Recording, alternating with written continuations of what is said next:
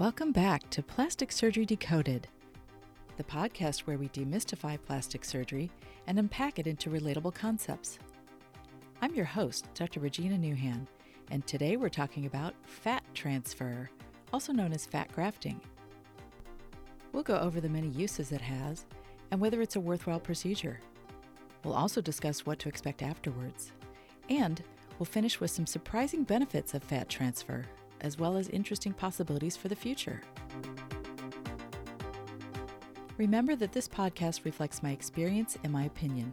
It is not intended to give formal medical advice, but instead you can use it to gain insight, whether you are planning a procedure or you're just curious. So settle in for a listen and enjoy. Often in our society, we think of body fat as something undesirable that we have to control or manage, and many times we'd love to just get rid of it if we could. Well, after listening to this episode, you may come around to the plastic surgeon's way of thinking about fat as liquid gold. And no, I don't mean because there is plenty of demand for liposuction out there, so it's good for business. What I'm getting at is the versatility and untold power of fat. By the way, there is a whole podcast episode dedicated to liposuction of unwanted fat, and if you are interested in that, it's episode number two. But for our purposes here, we want to focus on rearranging and repurposing fat. So, first, let's review what fat is and what fat does. Human fat, also known as adipose, is a specialized type of tissue in our bodies that, on a metabolic level, serves as both an energy storage mechanism and an energy source when needed. In addition, structurally, fat serves to cushion various areas of the body as well as to insulate and keep us warm, including our vital organs. It has psychological and social benefits as well. Fat helps provide a youthful and healthy appearance, which biologically can be important in reproduction and attracting a mate, among other things. Some of this may be common knowledge. However, you may be surprised to hear that also residing within adipose tissue are helpful hormones and growth factors. And fat has an abundant collection of a specific type of stem cells, which are capable of generating and repairing some of our tissues. All of these things can aid in cell rejuvenation. Given this abundance of benefits, couldn't we make good use of fat somehow? Well, that's where fat transfer comes into play. By the way, fat transfer is also referred to as fat grafting, fat injection, and lipofilling, so I may use these terms interchangeably today. Yes, fat transfer, what is it? Essentially, it's fat redistribution. It involves removing some fat from one area where there's an abundance and it's less desired, then sterilely washing it and concentrating it outside the body and injecting it back into a new area where it can be of benefit. That benefit could be cosmetic or reconstructive in nature. If you think about it, it's the ultimate in conservation. Talk about being green. Fat grafting can be used to adjust contours, embellish or remodel an area, or even camouflage imperfections and fill in defects. Statistics show that it has continued to increase in popularity, so let's go over some of the more common areas of the body where it has been utilized. First up is the face. Fat injections can be used to help with hollow or sagging areas that may be either from age or from medical problems. Essentially, any place that a filler could be placed, fat can be placed. And by the way, episode number 11 is dedicated to injectable fillers if you're interested in learning more about those. So, yes, fat could be considered another type of filler, only it is more permanent when it survives. More on injected fat survival expectations in a little bit. Again, just like filler, fat injected into certain areas of the face can provide a more youthful appearance to cheeks and fill in any grooves or depressions that have occurred, especially that crease from the corner of the nose to the outside of the lips. And while we're speaking of it, fat can even be used to plump up those lips. It's also interesting to know that fat can help recontour the face somewhat. It may restore fullness to sunken eyes, camouflage a receding chin somewhat, or help improve the outline of the nose and it can be a nice addition when performed in conjunction with a facelift, enhancing the results even further. Additionally, injected fat can help improve facial asymmetry, whether from an injury, a medical disease, or even a congenital condition. Another increasingly popular area where fat grafting can be utilized is the breast. This could be for breast augmentation, just to enlarge the breast for aesthetic reasons, or it could be for reconstructive purposes, such as to restore a volume deficit in a congenital breast asymmetry or a volume loss after lumpectomy or mastectomy for cancer. In fact, plastic surgeons use fat grafting quite a bit in the course of breast reconstruction, as it can help smooth out the junction from reconstructed tissue to the rest of the body, particularly if there was a noticeable demarcation line around an implant, etc. Next, another area that has gained popularity has been the buttock region. You may have heard about the Brazilian butt lift. Well, essentially, it's fat transferred to lift and augment the buttocks. By the way, there's a whole episode you can listen to dedicated to buttock enhancement, and that's episode number 16. But beyond these more common areas, fat transfer can be used almost anywhere in the body, even under scars which have become depressed or tethered down, creating a contour defect. Fat grafting can help in hand rejuvenation to cosmetically make the hand look less bony and aged. Fat could also be used to pad areas of the body that are painful and do not have enough cushion, such as heels or hips. And it's also been used to round out areas important in gender affirmation. Frankly, the limits for use of fat transfer have not yet been found. The key to success in fat grafting, however, is its survival rate. Unlike filler that is injected into the face and eventually goes away, the fat may actually last where it has been injected. But it is living tissue, so it has to establish good blood supply in its new home, or it will die, liquefy, and be cleared away by the body's housekeeping system. If that happens, then you lose the nice new plumped up area. It's estimated that on average, a reasonably good fat transfer session will result in 50 to 80% of the fat taking, meaning surviving. That means about 20 to 50% of it may be resorbed. Because we know this, it is not uncommon for areas to be overfilled by a surgeon in anticipation, and it's also not uncommon for repeat sessions to be needed until the desired permanent level of correction has been achieved. Some surgeons try to enhance the percentage of fat survival by adding concentrations of growth factors and stem cells that have been collected with the fat, with varying rates of success.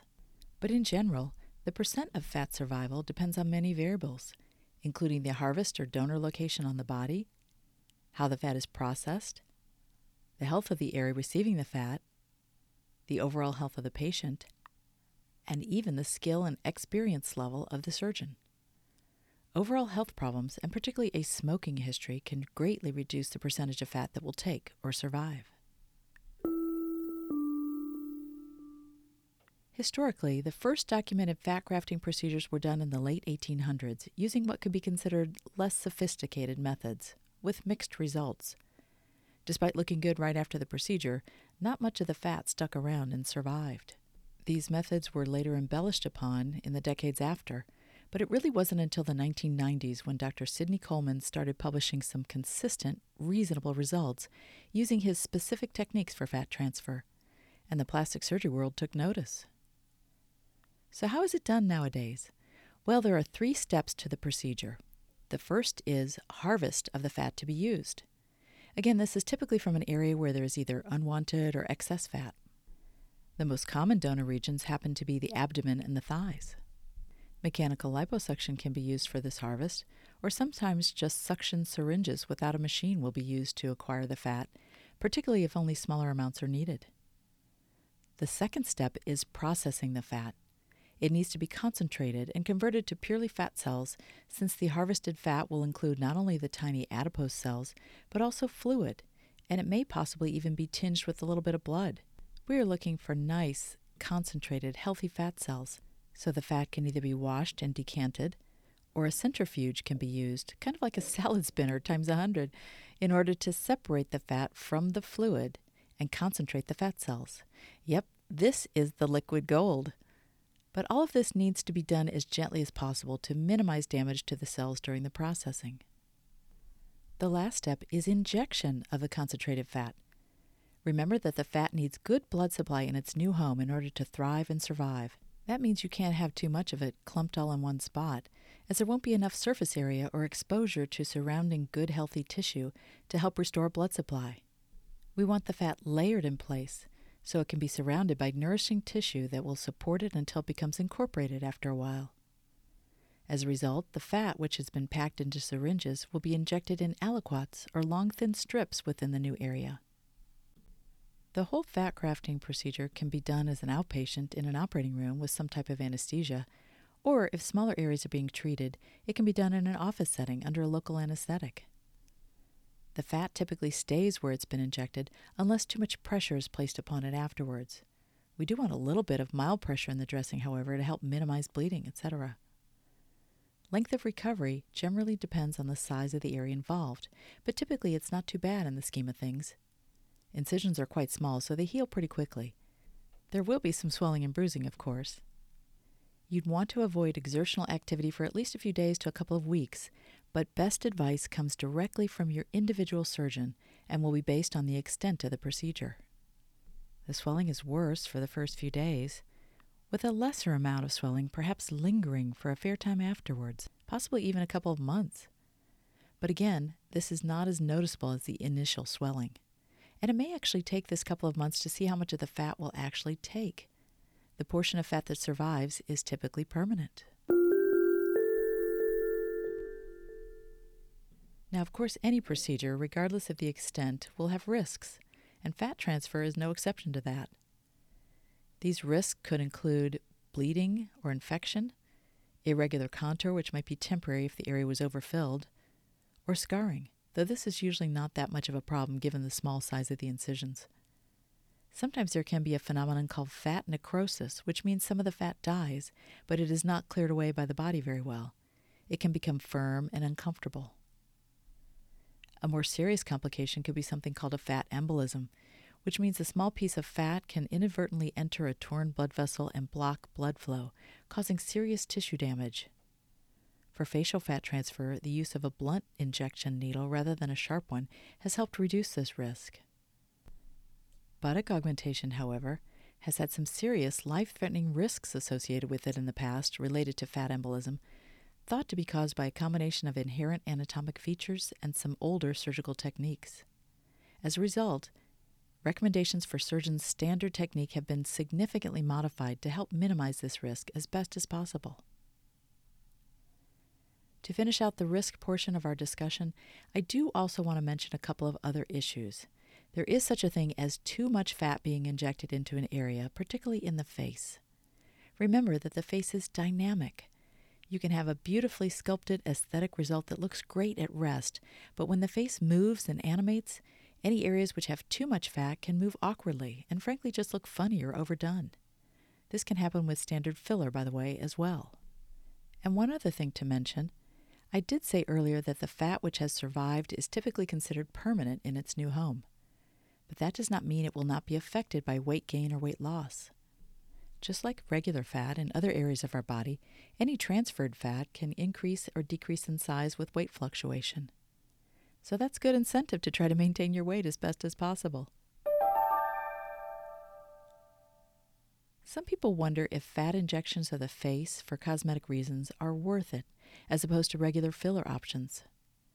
With fat, you've got the little bit of increased downtime from the donor site and some of the risks we just discussed and the expense of it. But the lure of permanency can be great, especially for those who have repeatedly used fillers for maintenance. When compared to the cost of repeated non permanent fillers over years, fat grafting could end up being cheaper in the long run. Also, with the nice idea of repurposing your own body's tissues and reducing a little bit of unwanted fat from elsewhere, you can see the potential benefits of fat grafting. Some proponents say, What's not to love? The bottom line is, of course, that a frank discussion with your plastic surgeon who has the knowledge and experience to help weigh out the best decision is the most important thing. But at least now, if you ever do consider fat grafting, you will be armed with good information which will hopefully carry you far. You've learned about some of the pros and cons of this procedure and about the many instances, both cosmetic and reconstructive, where fat transfer can be of great benefit. And interestingly, there's an extra bonus to healthy fat being transferred into a new area that is in need, besides just plumping it up. Remember the growth factor and stem cell concentrations in fat that I mentioned? Research is still ongoing, but studies have suggested that these extra components in the collected fat may have regenerative effects on collagen and may be instrumental in tissue rejuvenation. Which can be of great help when fat is injected under scarred skin that has been damaged by radiation, such as in breast cancer, or skin with changes from autoimmune disease, or, of course, skin with everyday changes from aging. Some researchers are even looking into just isolating and concentrating these additional components and using them on their own without the fat cells to boost rejuvenating effects in areas where additional volume is not needed. The ongoing discovery of the benefits and power of fat are really opening up a whole new world. It's like we're just at the tip of the iceberg with exciting future possibilities ahead. Stay tuned.